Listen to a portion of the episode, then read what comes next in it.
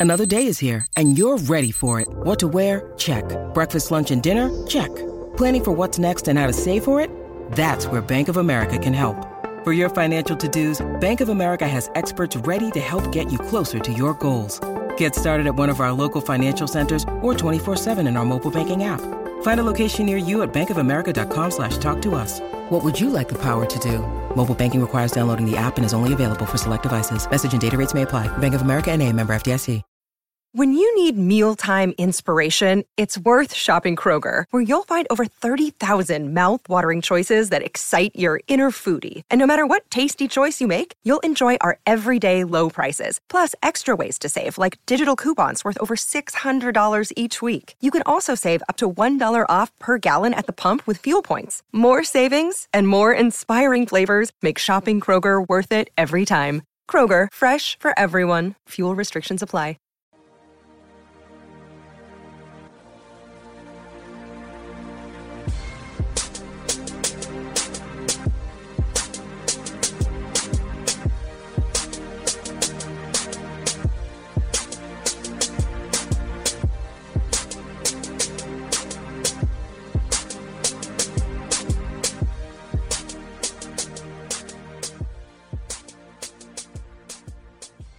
Welcome to the Peak to the Pit. I'm Allie Peak alongside TJ Pittinger, and we are here to recap our rivalry weekend, which I think I enjoyed more than you did. I don't know. I, I enjoyed that tailgate pretty hard. So I was just hoping that we could recap um, the tailgate and Thanksgiving and just move on to the next uh, the next couple of topics or or whatever else we'll talk about. But um, but yeah, no, I had a good I had a good Thanksgiving. I had a great time at the tailgate. Uh, I had I had a decent time at the game. Um, think I think I knew it was going to happen, so it's not like I was too Right. shocked or anything. Well, and you've tapered your expectations. That kind of helps. Yeah, and then I thought, I mean, I don't think the game was ever competitive. Maybe outside of the first two drives, but uh, the game was never competitive. But we didn't lose by as much as I thought we could have, and so I, I wasn't. Uh, that could have gotten out of hand, and it and it didn't. Yeah, for sure. I think you know we just couldn't stop anybody on- when we couldn't stop you guys on defense, right? Like just jumping right into Yeah, it. Florida but there was no. their eight first possessions. yeah, there was no answer. Like we'd even get like into third and long and stuff, and there'd just be a wide receiver wide open. Um, So I mean, we weren't even close. Um, second half, you know, UF just you know wasn't as sharp. It's hard to stay invested when you know the game's over. You know. These guys make business decisions, and I'm not saying anybody like. Well, and I think they poorly, but, also, you know, it's, it's Put in some backups and Yeah. stuff, which and you know, so- understandably. yeah, I mean, you want to get guys experience. You want to get guys out there playing in a rivalry game, right? Like it's one thing to get that experience and you know get some guys in against Vandy or Tennessee or somebody you're blowing out um, that you blow out every year, but to get them in against Florida State, I mean, that's what these guys have dreamed of. So I think Mullen values that more than he values winning by another 15 or 20 points, right? I agree, and I think that's that's Which you know should I- mean when you more, work your right? butt Like, off all season long. Do you do you really care if your team wins by seven points more, or you've gotten to give guys experience and and a story for the rest of their life that they got in the game against Florida State when you're already up by as many points as you're up by? Like it's one thing if it's 21-14, you're not giving those guys a great memory as opposed to putting more points on the board. But when you're up by as much as you were, like I don't know, it's I think spreading their love around there is is kind of what it's all about. Yeah, no, I agree. I think it was. I, I, I mean, I think Mullen played it played it the right way. Um, but yeah, game wasn't super competitive. Um, when we had to run two trick plays on the first drive, I was pretty aware of what was going to happen.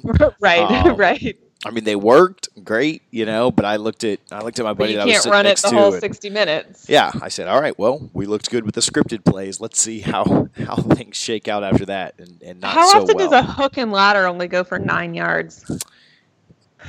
Um, I would say the answer is not often. Yeah, not often. Because I mean, a hook and ladder either typically right, like a hook and ladder either scores, goes for a big gain, or, or ends up in a turnover. Right, like Correct. they like it, it's Correct. just not run effectively. But hey, if we got the nickel and dime people with hook and ladders, and the only thing that would have been better would have been like a flea flicker screen pass you know, so we could get like seven yards on a flea flicker. Um, but yeah, I mean, it was it was pretty obvious what we needed just to get into the game. You know, I, I did think. I, I still don't think we would have been competitive. I don't think it really would have changed anything. I, I do think that um, you know, I think you guys took the lead 14 to 7 and we missed like a long bomb, right? Um, I think if it's 14-14 there, we may stick around and be yeah. It was an half. like that. I think it was like, way overthrown, which your wide receiver had burned our DB. So it was yeah. great that it was overthrown because you're right. It would have been a touchdown had it been an accurate pass. So again, I don't think that changes the outcome at all. Maybe no, it just might have changed I, the I timeline it, for getting to the outcome. Yeah, I think it may. I think when that was missed we knew that Florida was going to go down and score again. We'd go down two scores and the game would be over. And that's exactly what happened, you know. And so maybe right. if they complete that, maybe we play a little bit better and keep it close for a half. I certainly, I mean, obviously it's not 30 to 7 at the half because we have another touchdown. But, I mean, at that. At that rate, we're probably down a score two at the half. It feels like, hey, maybe things can get weird, but I think you knew once we didn't have uh, or once that was incomplete, I mean the game was over. So, um, but yeah, I mean it went it went down about like we thought it would, right? Like I think I had Florida getting to about 40 points. The number that I kept saying was I would be shocked if Florida State scored more than 17, you know, and that's mm-hmm. what we did. So 41-13 is what I predicted on our show last week. So I don't I don't remember the exact number that I had. I don't I don't know. I don't even know if you said an exact number. I'm trying to remember. I don't. I think either. you might have just said a ballpark. I'm not sure. I'd have to listen back, but um, you know, and I think honestly, there was a point in time where I was like, man, I'm going to have lowballed this. Well, um, after the first because, half, after it was yeah, um, definitely and and you know, and there was. There were, you know, some Florida could have run a couple different plays and had different outcomes, but again, we're trying to get everybody reps and and send the seniors out you know, in an impactful way and stuff like that. So I'm, I mean, I'm totally happy with that. And I, I want to say 81 31 is what Florida has outscored Florida State the last two years. Um, and I think given what Florida has witnessed the, you know, few years prior to that, all Gator fans are pretty happy with that outcome. They got to 10 wins again. Now they have the opportunity to get to 11. And we talk, I swear, every show about how it's easier to get from four wins to 10 than from 10 to 11. So if Mullen, with a harder schedule than last year, ends up with 11 wins this year, I mean, that's that's a huge turnaround and especially when you contrast it with some of the other coaches that were hired two years ago um, i think that's a win i mean he's absolutely the best hire that that happened two years ago um, I mean, I don't think that's close. I don't, I don't think anybody no, I don't would, think so either. Would argue that. Um, yeah, and I mean, he's got them in position. We we talked about this. I mean, you know, they should start out the year five or six and zero, oh, and it all comes down to, uh, unfortunately, what happens on Halloween night. You know, what what happens yeah. against Georgia? Like that is the crux of. Of mm-hmm. Florida's season again next year, and it and it really has been yeah. the last two years.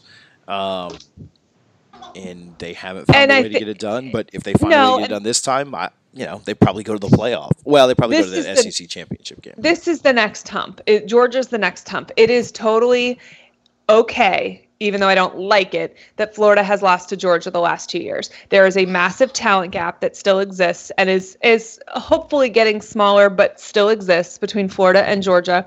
And Kirby Smart has the advantage of having been there longer and gotten his, you know, his recruits and his system up and running a little bit. Next year is when that's that is the key to what's in front of Florida, to what has not been achieved yet by Dan Mullen, is the outcome of that game. I think anything less at this point than 10 wins next year is a complete and total failure because of these past two years, which is, which, you know, the bar is just really high now. Um, and the schedule is easier next year, but you, it's Florida doesn't get to the SEC championship game and they don't get to the playoffs, barring other teams giving some help if they can't get past Georgia. And so year three is where that needs to happen. Now, Florida loses a lot of guys. Um, so it'll be interesting to see, you know, what happens there, especially from a wide receiver perspective, which, you know, Florida Florida's offense has has been what's carried their team this year, which is crazy. Um, I saw a stat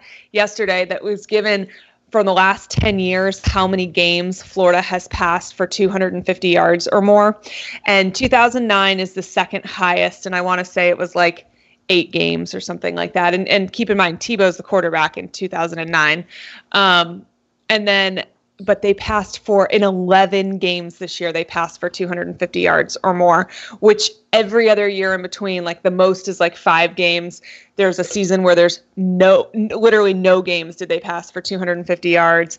Um, and then it's you know two or three games sprinkled in the, literally the rest of the decade. Um, so that's a pretty crazy stat. And i know that there are people at home going yeah well they don't have a running game. So there wasn't an option, which is true. But Florida didn't have a running game a lot of those other years and didn't accomplish the same feat. Um, and Kyle Trask is back, so you're right. Next year's the year. Doesn't happen, then it's a problem. Yeah, the SEC East has it's. I mean, Florida is just in such a great position in the SEC East, right? Like Georgia's really tough, but it's essentially um, what the ACC um, Atlantic was. I'm sorry, the Coastal.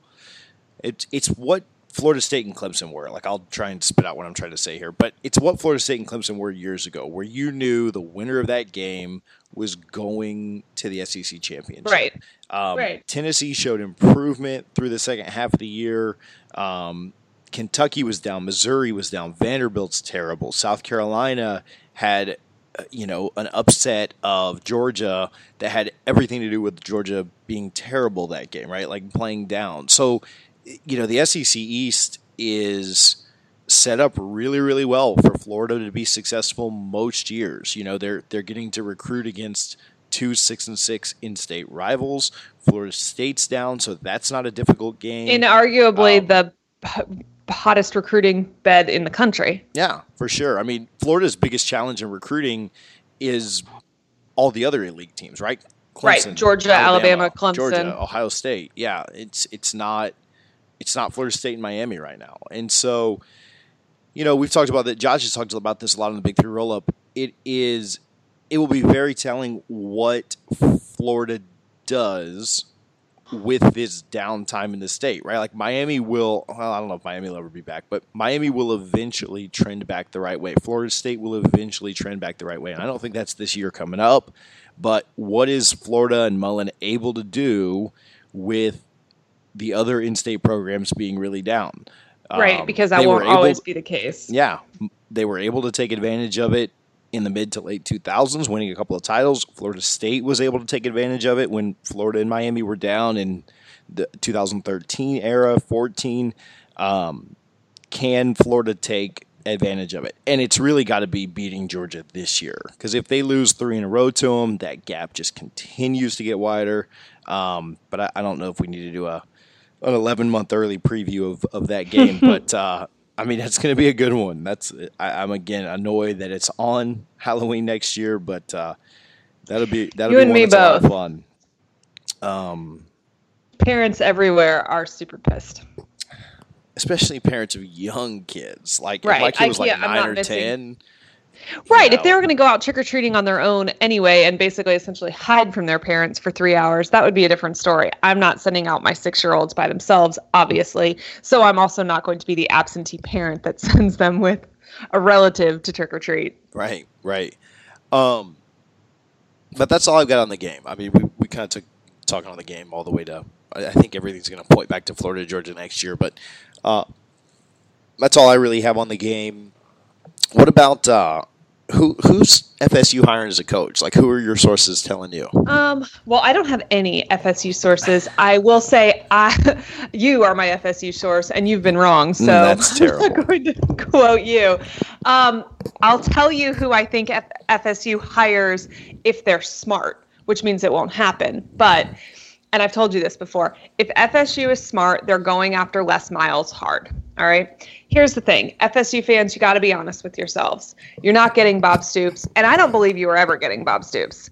You're not getting James Franklin. Not only is he currently the head coach at a top 10 program, so he'd be leaving a top 10 to go to someone that isn't ranked currently. Penn State has more money than Florida State does. They have a ridiculous amount of alumni support, and James Franklin is from Pennsylvania. If he wasn't from Pennsylvania, I think that maybe there there could be uh, some room for negotiation there. Uh, Florida is a is a recruiting hotbed. It's going to be easier to get great guys to come play at Florida State. I think it's easier to make the playoffs going through the ACC.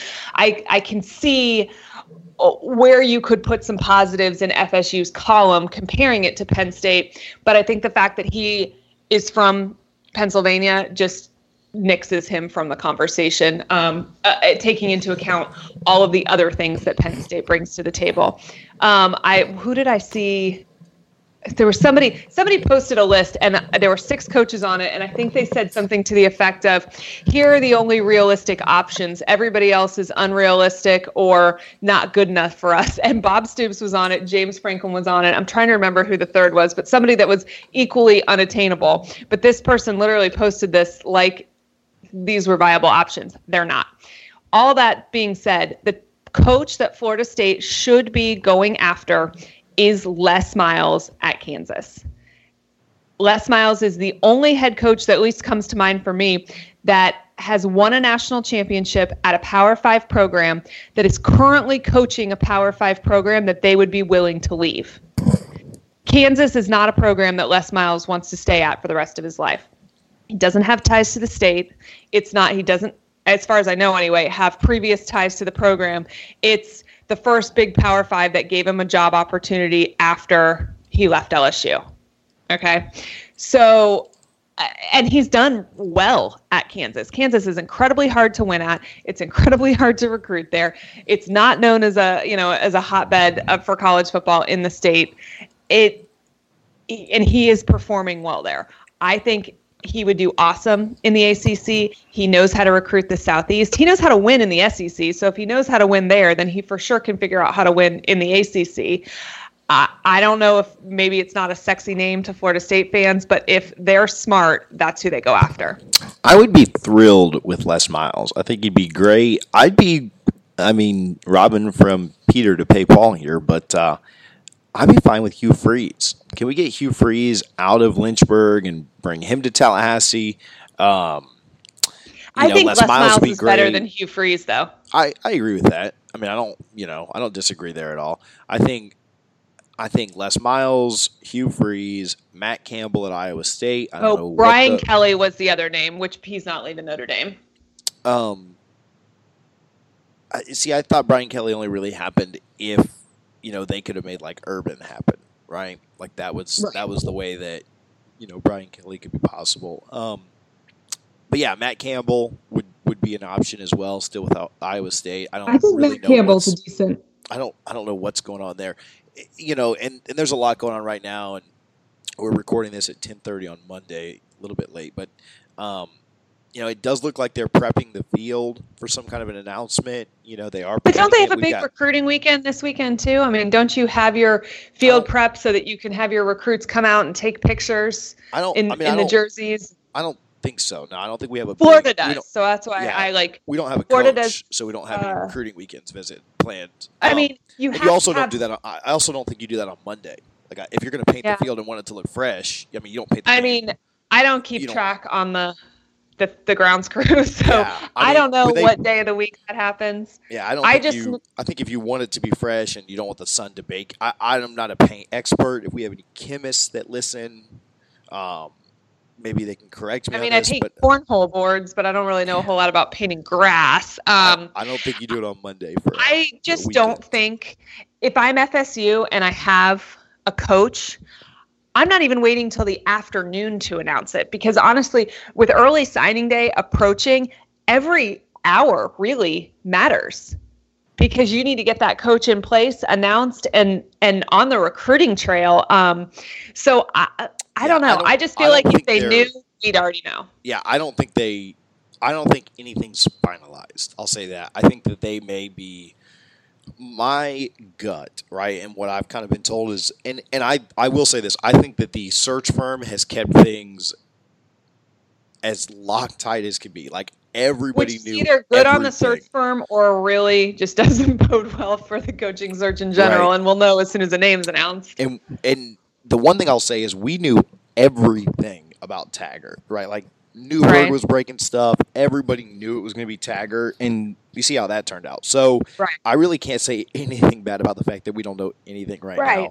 now. Um, my gut But I on will tell why you, they would prep the Go ahead. Sorry. Yeah, my gut No. on why they would prep the field is just that they feel like they're getting close to something. And I don't know who that is. That that might be Odell, that might be Bill Belichick. I don't know. It might be anybody Well, in between the for two. sure not that. But Um, I don't know who it is. There's no like sources or insight or anything toward that.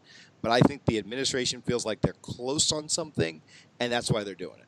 Um, I could be Which- completely wrong there, but that's just kind of the consensus. That's the common feeling on, on what they feel, or what like, you know, when I talk to new, What when I talk those in the know people, like, think. what's going to happen.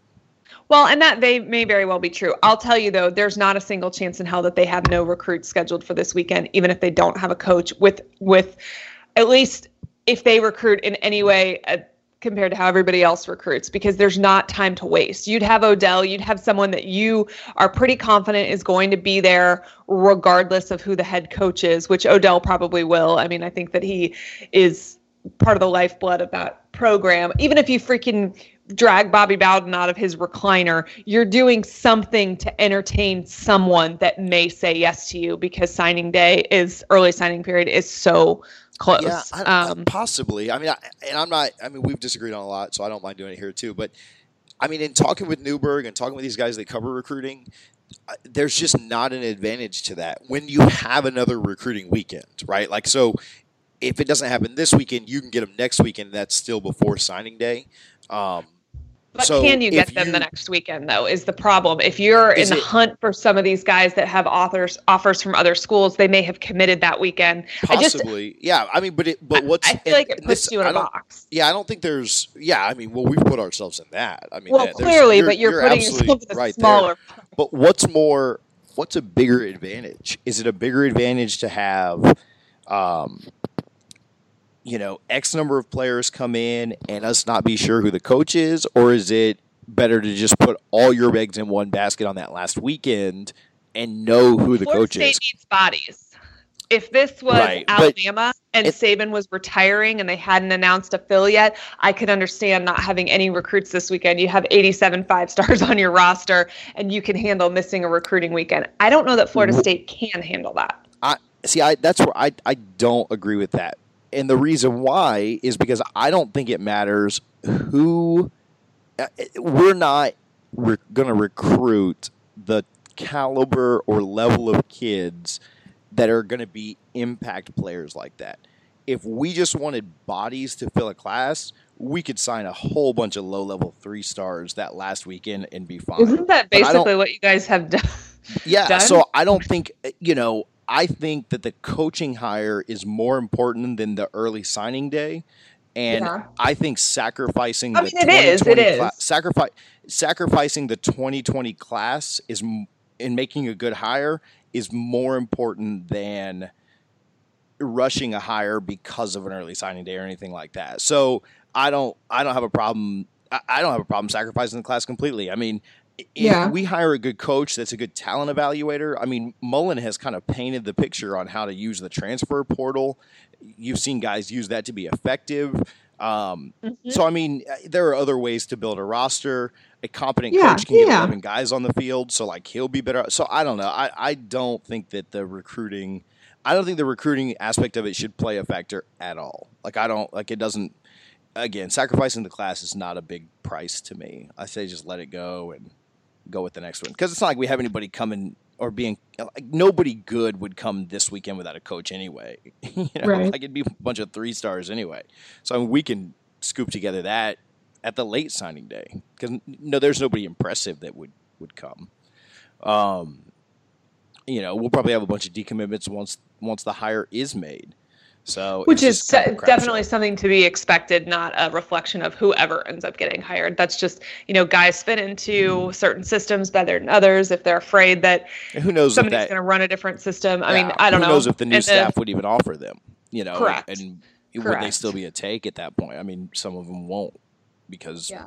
our recruiting wasn't very Um, good. I anyway. just, I think we both agree that whoever, even if they are close to someone, definitely nothing is finalized because there is nothing to be gained by holding that information if you know for sure who it is. Yeah, I think you. I think the only scenario where you delay something is where you delay it a couple of hours so that a coach can tell his players. If that's a request that he Correct. has, or if that- he is somehow still coaching somewhere else, like he's coaching in championship weekend next weekend or something, and out of respect to him and maybe potentially at his own request, it's not announced. yeah, and I mean, and I don't think any of them are. Like, I don't think anybody No. of serious consideration is. Um, I don't think you'd be getting super close with anybody that is playing in that weekend. If that's if they if if they are targeting somebody that's further out, then the discussions aren't as far along as people have led us to believe. right, and so yeah, and I just so, don't understand who leaves a program if they're unless it's an assistant who leaves a championship caliber program to start over if they're already a head coach. Right. And They as don't. soon as, like I said, as soon as it's done, it'll get announced. Like Feldman will tweet it, it'll come out. You know, Brett McMurphy or somebody will tweet it immediately. Sure. And, and we'll go with that. So, uh, th- yeah, there's no advantage to waiting. Um, again, if you want to wait like an hour or two so somebody can tell their team, that that's totally fine. But I mean, even when that happens, like right now, if and I agree that I don't think this hire happens, but for example, if if Penn State was to call a players like a team meeting right now, out of the blue, You'd be middle concerned, of nowhere, yeah. I mean, the news wouldn't. I mean, that news would leak, right? Like Penn State players, well, you you know, know, so when- we would we would know that it meant to be Florida State, but there's ten FBS openings right now. Somebody's about to get James Franklin. Like he's going, Right. so like you don't have those meetings for anything. And same thing with Iowa State, and the same thing with Notre Dame, and any of these places we're we're talking about. If a if a players only or not players only, but like if a coach A and player, meeting, an unexpected player meeting was just called, all of a sudden announced, like that would that would leak When- immediately. Especially when most of these teams aren't practicing this week, or if they are, it's a lighter schedule because they've just finished their Right. uh, regular would- season. When Ron Zook was fired at Florida, I so I knew Ron Zook was going to be fired from the, the they the decision was made on the plane ride home from Mississippi State, and I knew, and I wasn't allowed to say anything to Eric um, because the team didn't know yet, and um, it came across the ticker on Monday morning. I want to say it was like 10 o'clock in the morning. It came across ESPN's ticker that Ron Zook was fired, but the players hadn't been told yet. And then I would say probably, you know, within five ten minutes of seeing it on the ticker, their phones started like going off text messages saying, hey, come to the stadium. We have a team meeting, um, which essentially, just as you're saying, confirmed that this had had happened. But it, and it, it was a little different because it was middle of the season, which, you know, just presents some different scenarios than I mean, so it would have been more like when Willie Taggart was actually fired, as opposed to the moment we're in now, where they're going to hire um, a coach, or if the coach is leaving another program and they're telling them it's now technically, you know, going into the off season. But it, I mean, you know, you've the leaks happen. Something it, we would be seeing it right now on the ESPN ticker if something was going down. they you know yeah it, it would want to be put out there asap for recruiting for optics just for all the infrastructure that has to happen For everything, the other because- the, the team that whoever again uh, again i'm not predicting this but if it was penn state so that penn state can move on so that the, you know Mm-hmm. it just ever there's no advantage to waiting uh, for anything you And know? the longer that every day that passes, if the coach doesn't end up being someone that is still coaching, it's not great optics for Florida State.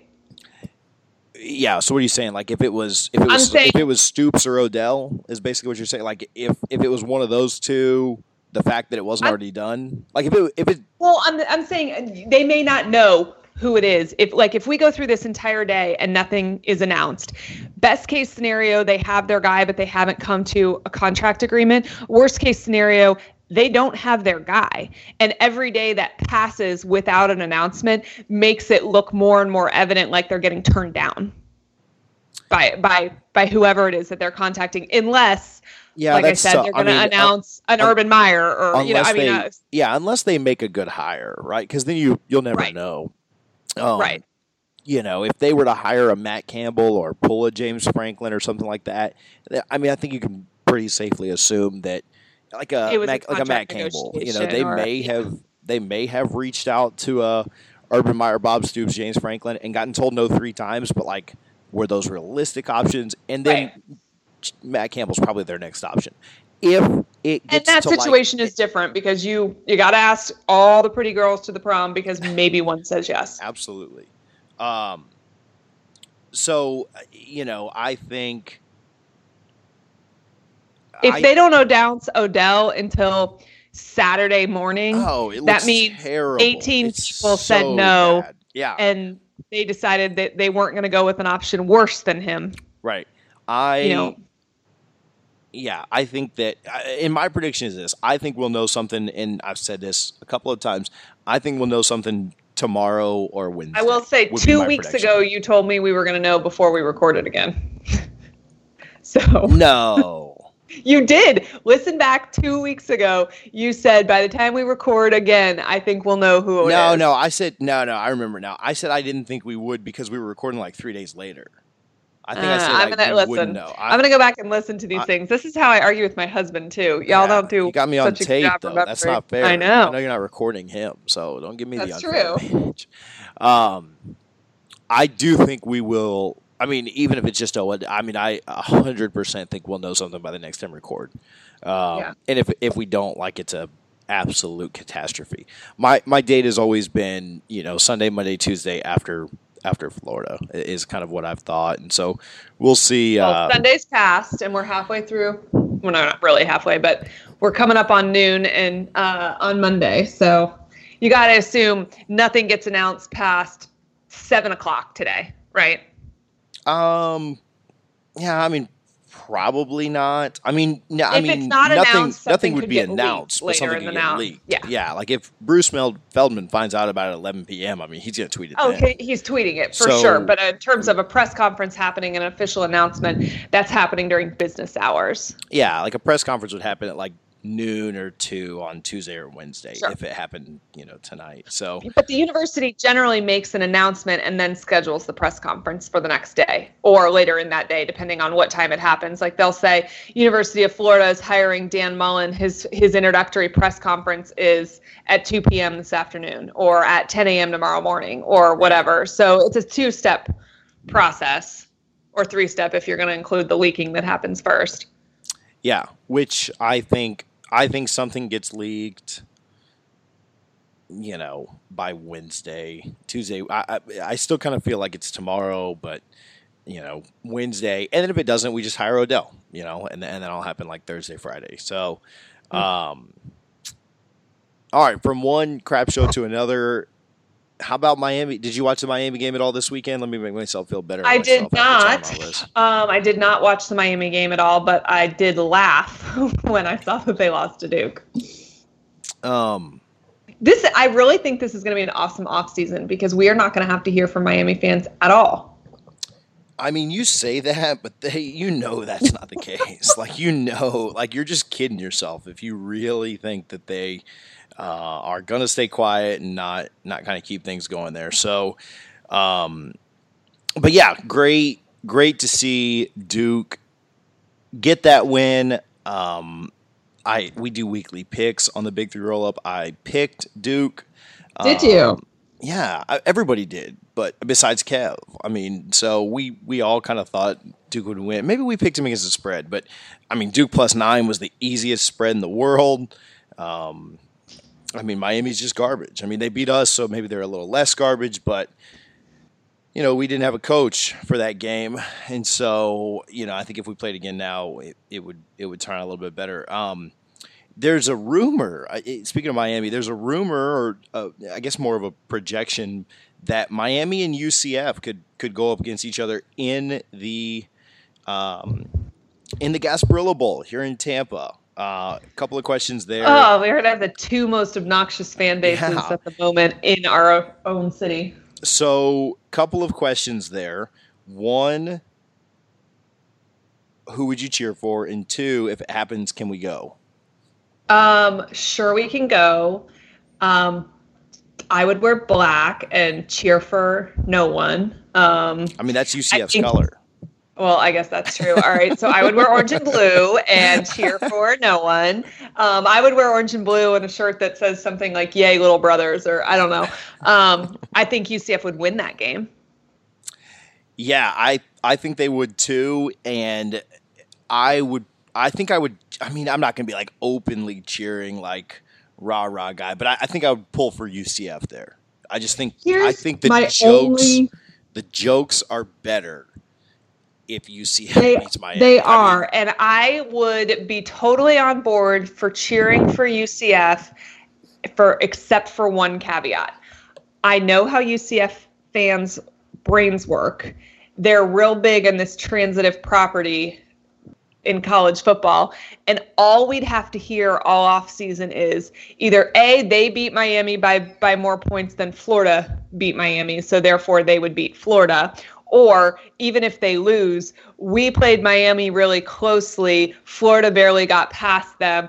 It would be a crapshoot between UCF and Florida. Neither statement is true at all, but we'd have to hear it on repeat for nine months. No thanks. Mm, yeah, see, I don't have that problem as much, so it doesn't it doesn't bother Right, it me doesn't if they think you, that they could. I mean, because they, they- could beat FSU, so I'm not even worried about that. So, um, but they would not beat Florida. And that's the and I have zero issues with them saying like, "Hey, we beat Miami. We'd beat Florida State. We're the second best team in the state at the moment." I think that's a true statement. I don't have any issue with that being said. My issue is the we run this state crap that for sure would follow.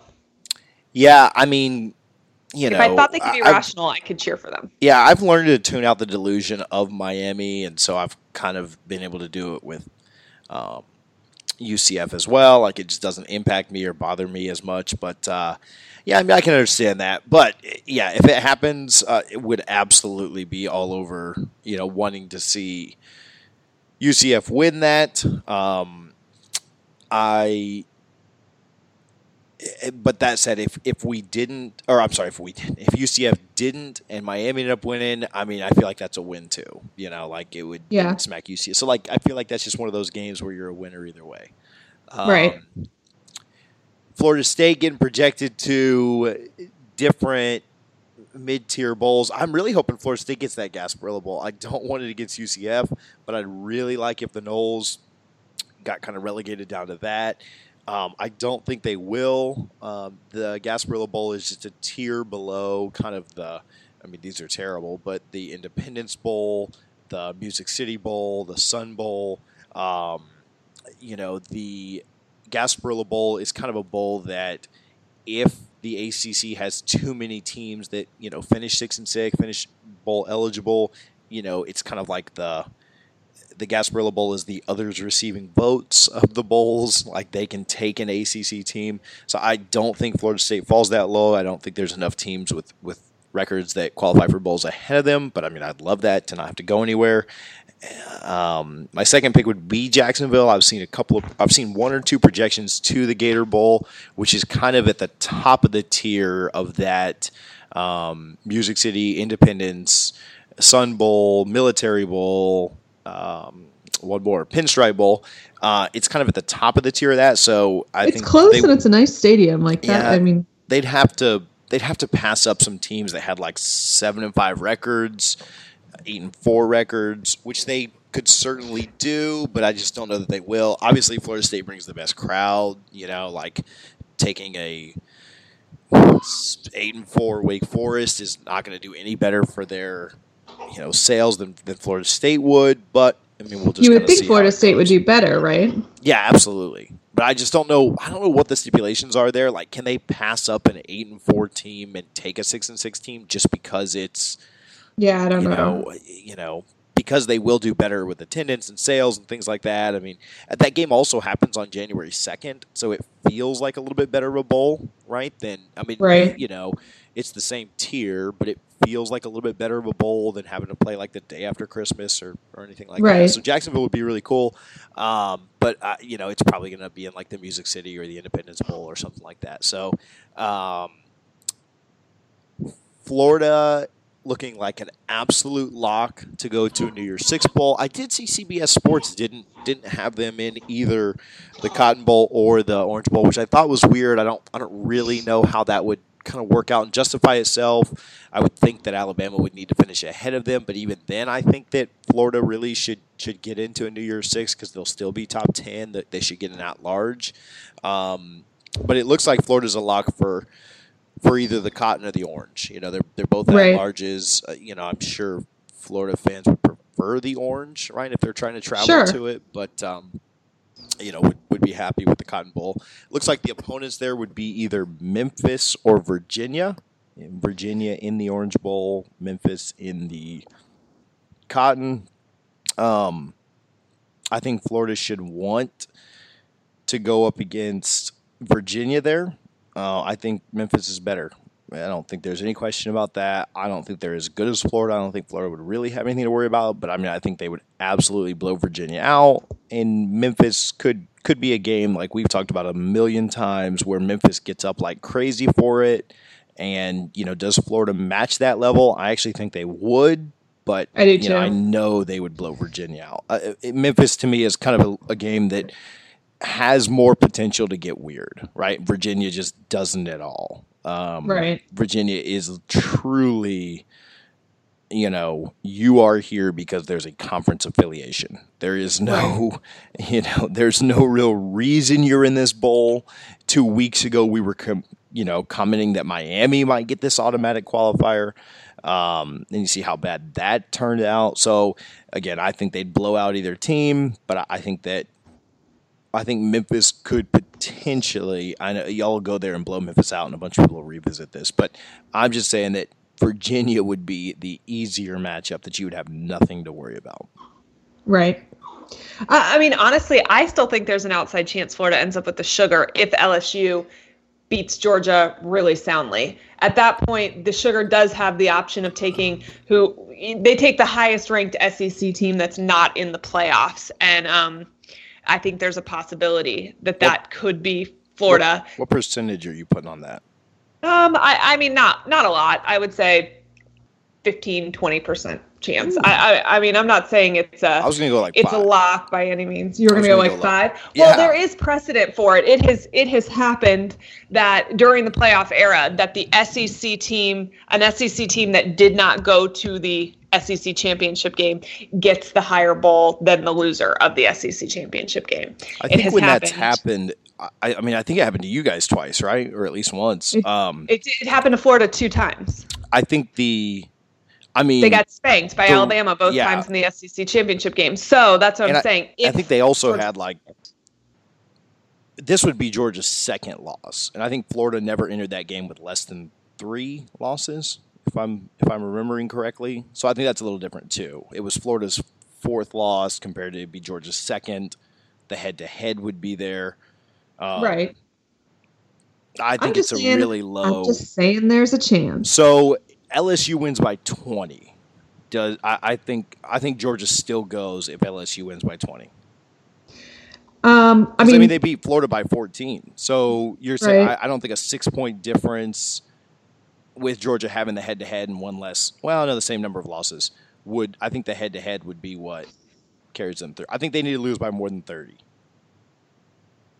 which I doubt happens. Um, I doubt they lose by more than 30, but I don't know. It's just an interesting, uh, it's just an interesting point of context, you know, to, to pay attention to. But um, I'm glad Florida was higher than Alabama in the AP and the coaches poll because that was important for Florida getting a New Year's Six bowl. Um, when Alabama lost, there definitely were some people that were like, "Well, crap! Now Florida's for sure not getting one," um, which doesn't make a whole lot of sense if you look at it objectively because Florida has played a tougher schedule, a much tougher schedule, and the only common opponent where there's a different outcome is Florida beating Auburn and Alabama losing to Auburn. Um, I think that Florida's loss to Georgia is a is a better loss. Um, yeah, I guess I don't know. LSU's a great team as well, but I, I don't know. I just personally think uh, that uh, Florida's resume is a lot stronger than Alabama. And if the committee is taking into account injured players, which they have told us that they do, Tua not being available is a factor too. Yeah, I agree. So it's very tough. It's and this is why this is why I was such a big fan of the BCS because they were stat metric numbers mm-hmm. that I would be totally fine with the playoff system as it currently is, except teams get placed based on the BCS system. Yeah. So, um, what we the second episode we recorded, we talked about you know what is more important, the eye test or the resume, mm-hmm. and I would agree that Florida has a better resume than Alabama. I don't know that on a neutral field right now that I would pick Florida to beat Alabama head to head. I I just don't. I don't think I would. Um, yeah. Even with Tua out, you know, and I know the Florida fans say like, "Oh, we lost our starting quarterback too." I mean, the gap between Tua and Jones is is much wider it has more to do with Tua than you know Franks to Trask was. Sure. If, if, if, if, and that's a true statement. If Franks doesn't get hurt, Florida has one more loss. Like they're not beating Kentucky, and I, and I hate that. I mean, Florida needed a spark there. They got it. I mean, you you never want your team to get a a, a, a spark, spark by an injury, an injury, right? You know, like that's not. Um, so I think the gap is wider. I think that Florida, Florida, as weird as it sounds, Florida benefited from their injury and Alabama did. Yeah, but that's not something that could be predicted or could whatever. I think it's a credit to Dan Mullen. It's a credit to Kyle Trask. If you if you get told you're going to lose your starting quarterback who put up great numbers last year, even though he was he's a polarizing quarterback for Florida, but he's the best quarterback Florida had had in you know several years, which is I guess saying something. I don't really know. Um, but if, if we told you you're going to lose your starting quarterback who started the entire year last year, put up better numbers than you've seen offensively in a long time, and his backup is going to be a guy that never even started a high school football game, you would be nervous. The oh, success sure. that Florida has had is a huge credit to Dan Mullen. It's a huge credit to Brian Johnson. It's a huge credit to Kyle Trask. But I don't think that gets to just because they're all good at their jobs doesn't mean it should negate the fact that Florida is winning ball games with a guy that didn't start in high school. Yeah, no, absolutely, and I don't mean to discredit them at all. Um, there's a bigger gap between Tua and Mac because there's going to be a bigger gap between Tua and pretty much anybody. Um, but Alabama, Alabama beats Auburn if Tua is healthy. Absolutely, um, and I, I, I th- think Alabama's a different team. They're a less disciplined team, and I which cost them that game and so to bring it all back around, like how it's why it becomes so difficult to it's why it becomes so difficult to rank these teams and judge these teams because I do agree that I mean I think we're both in agreement here. I mean you, you may disagree, but uh, I think you just kind of said you did. Like I think I'd take Alabama head to head right now. Uh, but I mean, I think Florida has a better resume. So which one of those should mean more? I so Eric and I had this conversation. um, Eric and I had this conversation this weekend, and uh, it wasn't exactly about it wasn't about Florida and Alabama, but it was about the playoffs in general. But I think it's kind of ap- applicable here. So we were talking, and it, it was in regards to Clemson, basically. But um, we're saying you should use the eye test to determine the four teams that get to the playoff because you want the four best teams, not the four most deserving teams. But once you determine who those four teams are, at that point, you should go to resume for how you rank them. Um, and I kind of I, I think that that's I don't know it's that's somewhat in play here too. I, I am hesitant to ever pick against Nick Saban. We've had this conversation a lot. So I am hesitant to say that I think Florida would beat Alabama head to head on a neutral field at this moment. I think that it's a hell of a lot closer this week than it would have been three weeks ago. I think it would be a great game. I don't think. I think it would be a closer game than Florida LSU was. Um, so I, I think, but when you're that close, at some point, scheduling tough, playing harder opponents has to come in somewhere. Otherwise, what the hell is the point? Why is Florida playing Florida State every single year? Why are they scheduling I games don't know with that Miami? Florida State's a good good feather in the cap on uh, on this on this but argument. all of Alabama's out of conference games this year were were um, F, uh, FCS, weren't they? um, At least three so of the four were. I mean, they played Duke, which again we, Okay, we so texted about this four. yesterday. I mean, Duke ends up being a better win. Than Duke was a better State win than Miami. Miami. or Florida State was. So, um, you know, it, it's also like it's so telling too because it's when you play teams right. Like the Miami win looked good at the end of the or beginning of the year. You know, that's not an impressive win at all. The Florida State win looked good. That's not an impressive win at all.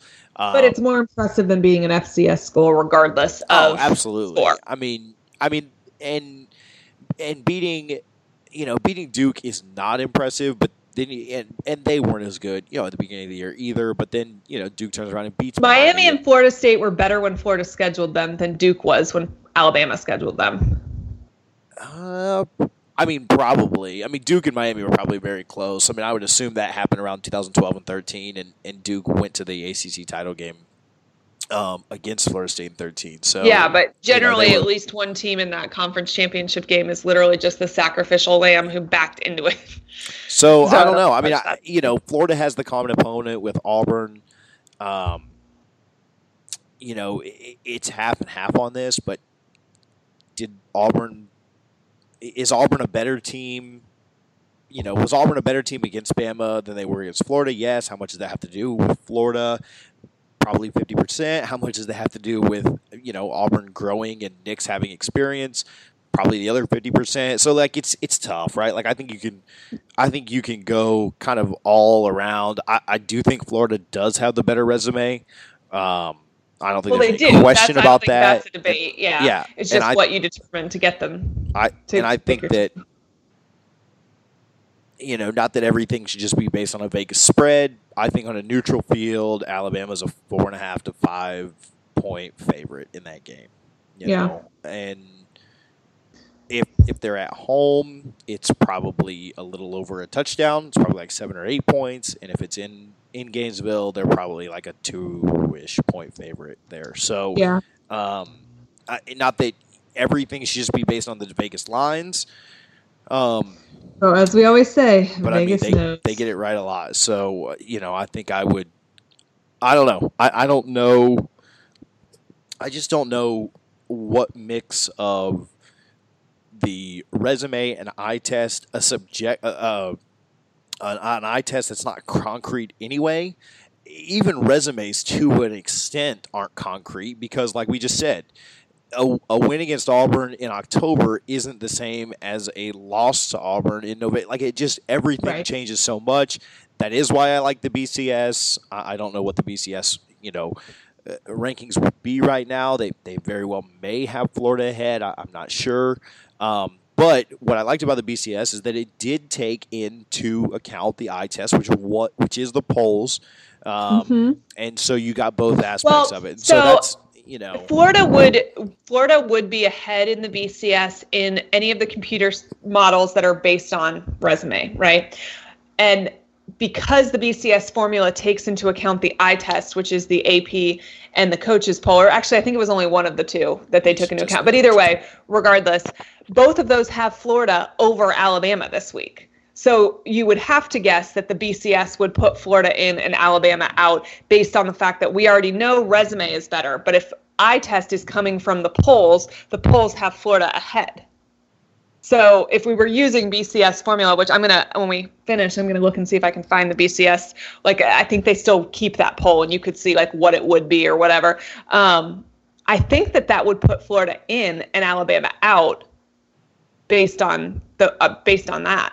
I, I think so too. I think that And if that's I mean, the that doesn't mean that that would be the outcome. And I think either team doesn't have a real strong argument about deserving anything truly when they both have two losses. It's definitely a crapshoot. But I I think even based on eye test, it would have Florida in. Yeah, and which makes which makes the CBS Sports article really weird. Like I think Florida would be in, be in either way. I think the argument more so is do they also put Alabama in? What was the rationale for for leaving Florida out? You know, Right. the SEC has gotten four teams in the New Year's Six before. That's not an uncommon thing. Right. Um, so yeah, so all that to say, you know, eye test is tough, resume is tough, and we still don't have a great answer for that. And we've been talking about it for two months now. Um, maybe what they should do is just have a have a bowl game with two at larges with Bama and Florida. Like, let's go with that. Maybe that. Okay, I'm good with that. I mean, I think that would sell more tickets than I think uh, it would be. Most of these, it would be a highly rated uh, TV. adventure. I I'm in. Yeah, I mean, I think that'd be. I don't really like to play Saban, even though that I don't know that Alabama is who they were two or three years ago. I still don't want Bama, but Um, or two, excuse me, two or three years ago. Um, yeah, I think that would be fun. I think that would be. I mean, in a meaningless game, who cares? Let's go. You know? Right. Um, Right. You know. That would, so- I mean, that would be huge for Florida in terms of recruiting if they could uh, somehow get it done. You know, I, I mean, I don't know. I think that could be. Uh, That could be good for them. I don't think it hurts them if they lose to Alabama because I think that most people assume for Alabama is better than Florida anyway. But I think it could give them a boost. yeah, as long as it's not some crazy huge blowout. massive Um, waxing. yeah. So, did you watch that game? Talking about Alabama, I mean, I'm sure Oh, that's I why you did. didn't Oh watch my God. Miami. Listen, Uh, I watched Alabama Auburn. I looked at Eric when uh, and there was like about 14 minutes to go in the fourth quarter, and I was like, "Oh my God, there's an entire quarter to go. I'm gonna have a heart attack."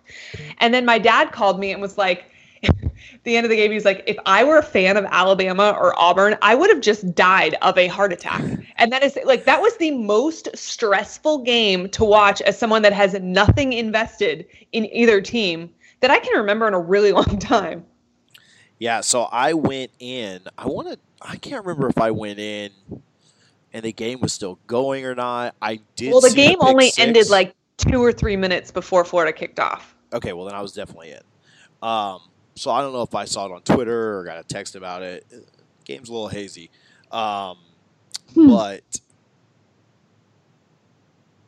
I did see the pick six. I think when I saw that, I mean that was obviously the the turning point because if they score again there, yeah, I think they do enough to hold them off. But that pick six was just. Uh, you know, it, it was just shades of the kick six, right? Like it was Well, just like which, he's running down the same side, like this is insane right now with this turnaround. So Interesting enough, there was a late field goal. Uh, uh, Auburn was attempting late in the game. I want to say it was 52 or 53 yards. And Eric looked at me and was like, they seriously didn't put someone back there in case this is returned.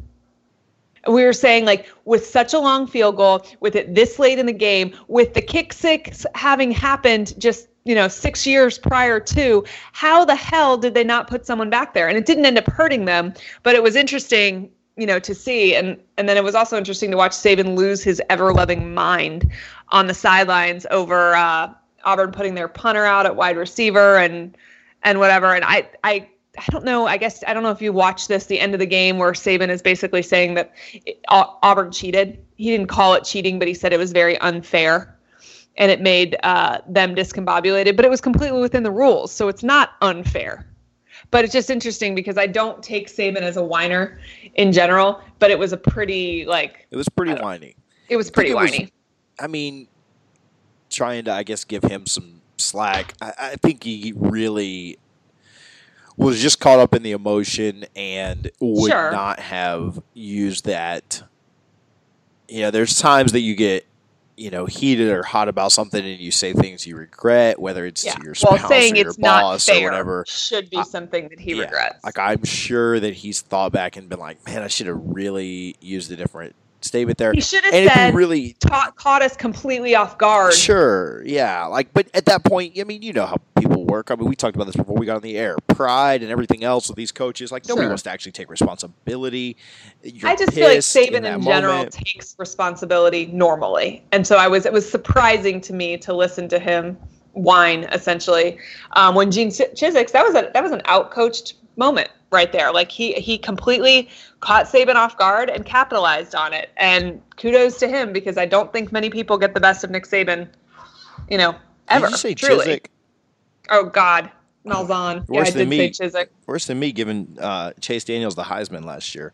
Um, speaking of that game, what a segue! That game wasn't close at all. It looked like it could be fun in the first quarter. Did you watch the game this weekend? Which game? Uh, Ohio State, Michigan. Oh, Ohio State, Michigan. Oh my God. Yeah, I watched it and I actually did think that it was going to get close at there at the very beginning. And it's interesting because I felt like Michigan kept answering, but they'd answer every like second or third Ohio State score. So it'd get just close enough for a minute that it'd be like, oh, maybe they're going to make it a ball game. And it'd be like, psych, here comes Ohio State again.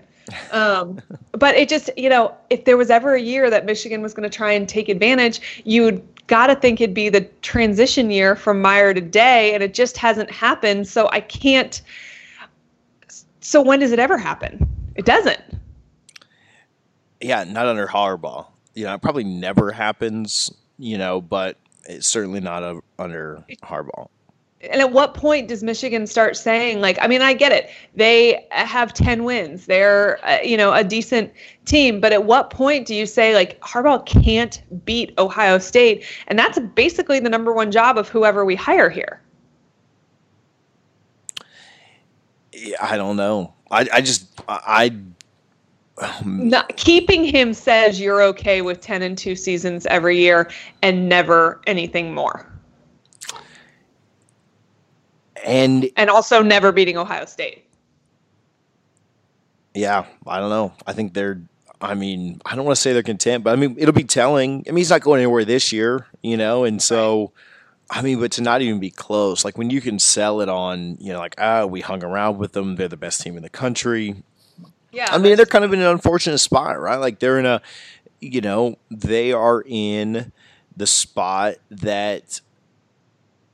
I mean, they're essentially in the spot that both Florida. of our teams they're- in this team. yeah, they're they're in the spot that they're in the spot that Florida is trying to avoid, right? And if what happens if and we've already talked about and it keeps coming back to this, but what happens if Mullen win, loses the next two to Smart? I mean, I know it's not as many years as uh, as Harbaugh, but I mean, isn't it the same thing at that point? Florida just, hey, we'll beat Florida State, we'll win ten games, we'll go to a good bowl, but if if they don't win, I mean, if they lose the next two to to Georgia, which I'm not predicting, I'm not saying it's going to happen, I also but it's the same. It's the same position. I I think it's more relatable between Florida and Florida State. I see the parallel because Georgia and Florida are in the same conference. Um, but I think in terms of rivals, it's more of a Florida Florida State thing. But yeah, I mean, it will be an unfavorable position for Florida to be in if Mullen drops four in a row to Georgia. It depends on what else he does, whether or not anything, um, any moves are made based on that, and and I would assume based on these last two years that that they're not. Um, Dan Mullen stays right where he is, but I mean, Harbaugh's going on what seven years of this, and they haven't won. Isn't that what it is? Seven years. Um, I don't, I don't remember when he got hired, but um, is we have this super cool thing called Google. So I am going to tell you in like two seconds. Um, but I don't know. I don't. I I see the parallel. I I think the Harbaugh Yeah, situation 20 at the moment. 2015 is, is when he got hired. So, you know, 15, 16, 17, 18, 19. So this will be five years. So, I mean, yeah. And I'm not saying it's identical, Yeah. but I mean, it's pretty close. You know, Yeah. you've got to, you got also, to the Wolverines are nine beat- and three, not ten and two. If if anybody Anybody at home is keeping track. Um, yeah, and I think Florida probably wins one of the next two. I think they'll have a great Yeah. shot next year. Um, I don't know enough about Georgia's recruiting to know who's replacing from, but I you know, I don't know who's replacing think- Fromm, but I know that they take a step back there. A Um, fantastic recruiter. I don't know. Fromm, I feel like plays very mediocre against everybody but Florida. Yeah, and when so he plays against Florida, he's like an All American, but it'll be interesting to see, you know, how that um, shakes out. But yeah, I think they need to they Sure. need to win one of the next two. You know, Yeah. And nothing's going to happen if they don't. But I mean, it's gonna. That's what happens. It puts you in a tough position, right? well, If- that's if how you- every, how if- Georgia fans felt about Mark Richt. Yeah, if you if say Florida does lose the next two and the gap continues to grow, every year you lose to them the gap grows. Um and so Florida wins 10 games the next 2 years, you know. Um but loses to Georgia both times, still hasn't made to the SEC championship. At that point, it is it's the same position. You're you're Yeah. happy with winning 10 games, but you know you're never going to do anything with it. And from where Florida was 5 6 years ago, yeah, winning 10 games is really good. Like Florida State fans, Miami fans would give anything to win 10. If you offered me right now 10 and 2, I'm sorry, if you offered me right now next year 9 and 3, but you lose to Florida, Miami and Clemson, I would take it without blinking. I would not even think about it because the the reality is we're probably going to go 6 and 6 and still lose to those three teams. And so, of course, I would take 10 and 2. But, like you said, the expectations keep getting raised because Mullen comes in his first year, wins 10, wins 10 games. Comes in this year, probably wins 11 games, you know? So it's, okay, if you were able to do that in year one, year two, we've got to take another step. We've got to continue to improve. And you've said it. Like, it's a lot harder to get from 10 to 11. But, I mean, fans don't care about that. They're not going to say, like, oh, well, three years ago we won four games, so we'll give you a pass here. No, I mean you uh, they you've got to beat Georgia, you know, and, and that'll be the same thing when Florida State gets back in a couple of years or whenever it is. Eh, we'll we'll do the same thing. We'll win nine, Right. ten games and lose to Clemson and lose to Clemson and lose to Clemson, just like they did with us from 2012 to 2014, 2015. And something The only way that doesn't happen, and what Florida State should really be rooting for, is Nick Saban to retire. Because when that happens, Clemson needs a new head coach. I wonder what they do there. I, I wonder do they? I'm sure they promote internally, but Venables whoever or, or, yeah. Scott, but like whoever they promote, the other one's going to leave. I would think. Sure, You know? you would think. So I think they'll lose two coaches at that point. So Yeah. yeah, I need that to happen. I would wish the SEC would have given Saban a lifetime ban for going off the other day. Um, did you see the USC story that came out that they were firing um, Clay Helton by Sports Illustrated, and then they had to like pull it back? Like, Yes. they said that wasn't true. Um, Yes. Sports Illustrated has really, you know, They used to be the gold standard. It's crazy. now they don't even have the best. Uh, They don't have any sources. They don't have any more sources than, you know. terrible. They're hanging Hmm. on by a thread for their uh, swimsuit issue, and that's about it. Which that I'm sure that'll get canceled too soon with this PC I- culture, Victoria's Secret. Well, did you see? Yeah, Victoria's else. Secrets got canceled. So they won't even have that soon. Um, you know, interestingly enough, with uh, Steve Addazio got let go yesterday from Boston College. Charlie Strong got let go yesterday at USF, and I've seen a lot of people tweet like, "Huh, maybe Herb's going to get the band back together and head to Southern California." Um, I don't think that happens. By the way, I think, and I think there's a way better chance of him bringing Steve Addazio with him than him getting to bring Charlie Strong with him. I think um, Urban was smart to keep Charlie Strong in the place that he was at Florida, but he's not a Charlie or he's not an Urban Meyer disciple like Steve Addazio is. Uh, but I did think that was interesting. And you got to feel for Helton though, who has spent the entire season hearing about who's going to replace him, even though they haven't had that bad of a year. I mean, them not replacing him, I think means that Urban said no. Because I don't care if they'd have gone ten and two this year. If if Urban would have said yes, like they would have cut him. Sure. So, am, am I crazy for thinking that? Like, uh, what, No, like and seven I- to five? I mean, it's not like they've been lighting the world on fire.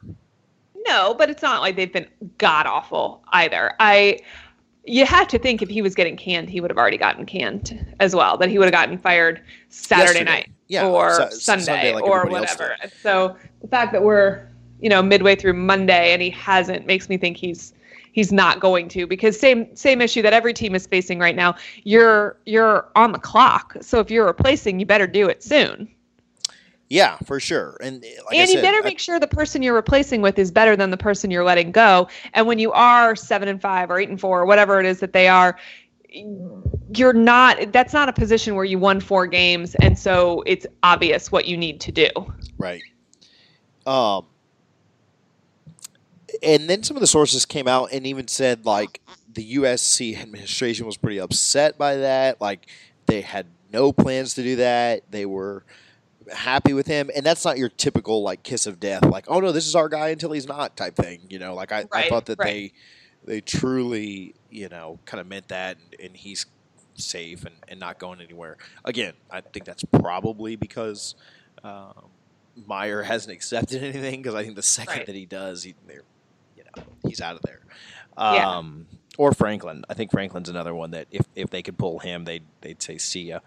Um, we talked a little bit about Florida and Alabama, so I think the top three are pretty locked up. I would be absolutely Mhm. shocked. Actually, no, I don't. I don't think it matters. I think Ohio State and LSU could could both lose this weekend I think so and, too. and get in. I don't think the Yep. same exists for Cle- for Clemson, but I, I think they're the It ones that doesn't. are least likely to lose. Correct. Um, I think that would just be just a yeah, I don't think 22 upset Virginia is. You know, That's going to be the most lopsided score that we see this weekend. Is going to be the Clemson Virginia game. I think so. Although, I think Florida fans would stop begging for the Orange Bowl if uh, if Virginia was going. to I think they'd say like, "Send us out to Texas, baby," because I, I Oh, don't know for that they sure. see Clemson in that. I Um, personally would like that, but I could see as a whole where there would not be the fan favorite. Um,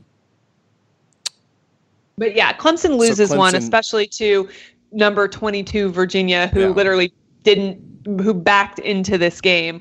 Clemson doesn't make the playoff. LSU loses this weekend. Ohio State loses this weekend. They're still in. yeah, Um, and and, I- and then Georgia's in as well. You know, if, Yeah, if LSU yeah. and that's your fourth team, right? Georgia gets in with a win, and, and LSU stays in. What will be interesting there is how they rank them if Georgia was to win. Um, Ohio State still won. Um, would they move LSU? Well, I think they'd move LSU down to four. I think they'd have Georgia three, Clemson two. Uh, that way, they avoided the LSU Georgia rematch three weeks later right. Right. and I, I'd be pretty thrilled with those matchups. I think Clemson, Georgia would be great. I think LSU, Ohio State is what everybody wants anyway, so that would just happen a week early. Uh, but I think both games would be really, really good. Uh, I do think Clemson would end up taking on the winner of that other game, but uh, I think that'd be a ton of fun. Um, I don't think it's what happens though. Who who do you think gets the uh, the fourth seed? Um, you know, it really depends. I think it depends on what happens in the Florida, or excuse me, the LSU Georgia game.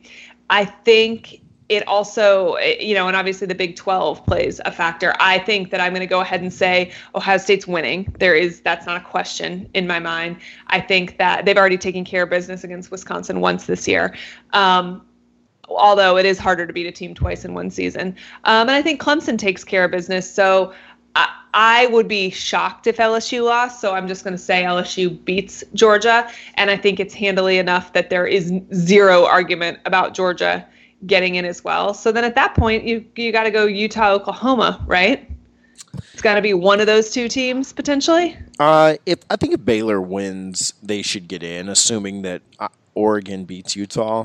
You know, Yeah. I think I think. Well, no, I take that back. If Baylor beats Oklahoma by like a, a decent margin, beats him by like 10, 14, 20 points, and Utah, I mean, that's a more impressive win to me. I think Baylor. It is a more, uh, You know. yeah. so I think Baylor should be in. Like I think I think when the rankings come out tomorrow night, they should be um, you know, your top 3 the way they are, Georgia at 4, and then I think they should stack the next 3 teams. I think you go Utah, Oklahoma, Baylor, then I've got Florida, Alabama, Wisconsin, however you want to rank those last ones. I don't it it doesn't matter It doesn't really those teams are matter. No. but I would stack Baylor there, and then you know whoever looks the best. I I don't, I don't care about at that point, I don't care about the resumes because you've already said that Utah's resume is good enough for them to be five. You've already said that Oklahoma's resume is good enough for them to be six. Same thing about Baylor being seven or eight. And then I think you just, the more impressive um, Pac 12 or Big 12 champion gets in. That, that's how I think Yeah. you decided. Uh, ba- Yeah. Oklahoma beats Baylor by 30, they're in. Baylor beats Oklahoma by 30, they're in. Utah beats Oregon by 25, they're in. You know, so I think that's, you know, and Oregon somehow upsets and wins that game, then just the winner of Oklahoma and Baylor's. I just I think we're in a situation that we get in every single season and and we always think we're not going to get into this situation that this year's the year that's going to be different and it all kind of sorts itself out. I don't know that there's anybody that has a really strong argument for being the fourth team over anybody else and I don't know that it really matters because they're not going they're they're going to be a step below the other three teams in my opinion. And that's why the number 4 works. It's Yeah. why we don't need to expand past it because we every year in October we say, "Oh my gosh, we're going to have five undefeated teams." And every year by the time we get to either the BCS or now the playoff, we do not have that many unranked teams. Sometimes we have no unranked te- or uh, undefeated teams. Some years we have no undefeated teams, but no matter what, no matter who gets that fourth spot, I don't think there's anybody that can really complain about not getting in. Yeah, no, I agree. which means You the know, system which means the system works. And for as much as we want to bitch about it or you know say that it was better the other way which i do think the bcs polling system was more accurate or fair um, but the system works because Yeah, there's I- nobody that's going to be left out with an argument. I yeah, I thought two was fine. I wasn't a fan of four anyway. Um, I'm certainly not a fan of eight. I'm not a fan of six, and- and then anything higher than that, I'm not a fan of. If they do expand it, six would be the the number that I would prefer, just because I think less is better. Um, we had You know- playoff games that happened this past weekend yeah, absolutely, and and We've got more coming up this weekend. Yeah, you play your way in. And what makes college football so great and what has always made college football so great is the importance of the regular season. In every other sport, the season just does not matter like it does in college football. The NFL Right. doesn't matter, the regular season. Uh, the MLB, I mean, you could lose so many college, college basketball. It's the the playoffs they're fun. all- the tournament's fun, but nobody watches the regular season because it doesn't matter. It doesn't matter. The NBA, the NHL, none of these matter. And that's what makes college football special. But if Right. you know that you can lose, I mean, a team like Florida getting in with two losses, I mean, you know, Florida beat every team on the schedule they were supposed to beat and then lost to the ones they weren't supposed to be. Like that a team like Florida does not deserve to compete for a title. A team like Baylor or Oklahoma that's going to have two losses. I mean, it's going to suck for Baylor if both of theirs are two Oklahoma. They don't deserve to be in, you know. I, Well, I don't even think I, don't even, it doesn't I mean that they're think that, uh, I'll say this and I'll let you go. Sorry. I don't even think there's a fourth team that deserves to be in this year unless Georgia beats LSU. Because there's only really three playoff caliber teams. We're just giving There- a fourth team a spot at this point. we're giving a fourth team a spot. That doesn't mean that there's not a fourth team that could maybe get up for that game and cause some damage. And if that team wins out, then I would still be cool crowning them a champion. But and that's like when LSU uh, um, in 2007 they they backed into the national championship game and then won. I'm okay with that, and they they are the champion. But there is nobody with a legitimate argument that they got left out. That doesn't mean if they end up in and they do well that they didn't deserve to be there, but there's nobody with a legitimate argument that they got left out. Yeah, I agree completely. Um, and so I'm fine. I, I, I don't like four, and I certainly, I mean, I do think they'll eventually expand it. I think that the NCAA is an incompetent organization, um, and I think they will expand it. So I don't. It's going to depend on if they think that it can it, that it generates more money or or not, or and that's truly what it's going to come down to. It doesn't actually have anything to do with what's the most fair, what's the best for the sport, anything about that. It has to do with money and where they can make the most of it. And that's sad, but that's the truth. So and that's why we went from the BCS system to the playoff system to begin with. Have do we have any more legitimate champions since we started the playoff than we had prior to? I don't think so. What do you What do you mean by that? Any more legitimate champions? I, I mean, the argument for making for the playoffs was it's going to be a more fair system. We're going to be more certain of the champions that we crown. I would not say that that's happened. Yeah, the only thing that I think people would potentially point to is the fact that Ohio State wouldn't have made it the year they won it. Every other year, I, I think it's pretty much gotten it right. But I, I also don't think you can. Yeah, fans would point to them not making it. um, yeah, I don't know. I, I to me, it's very much. Yeah, the BCS got it right a lot more than they got it wrong. The polls got it right before, like the AP poll, just crowning a champion, got it right a whole lot.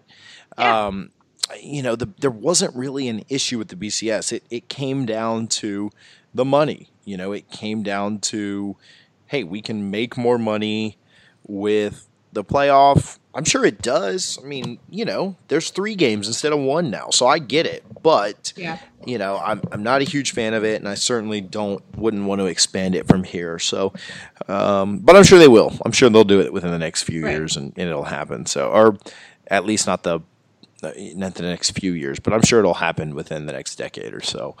Um, next time TV contracts are up for negotiation.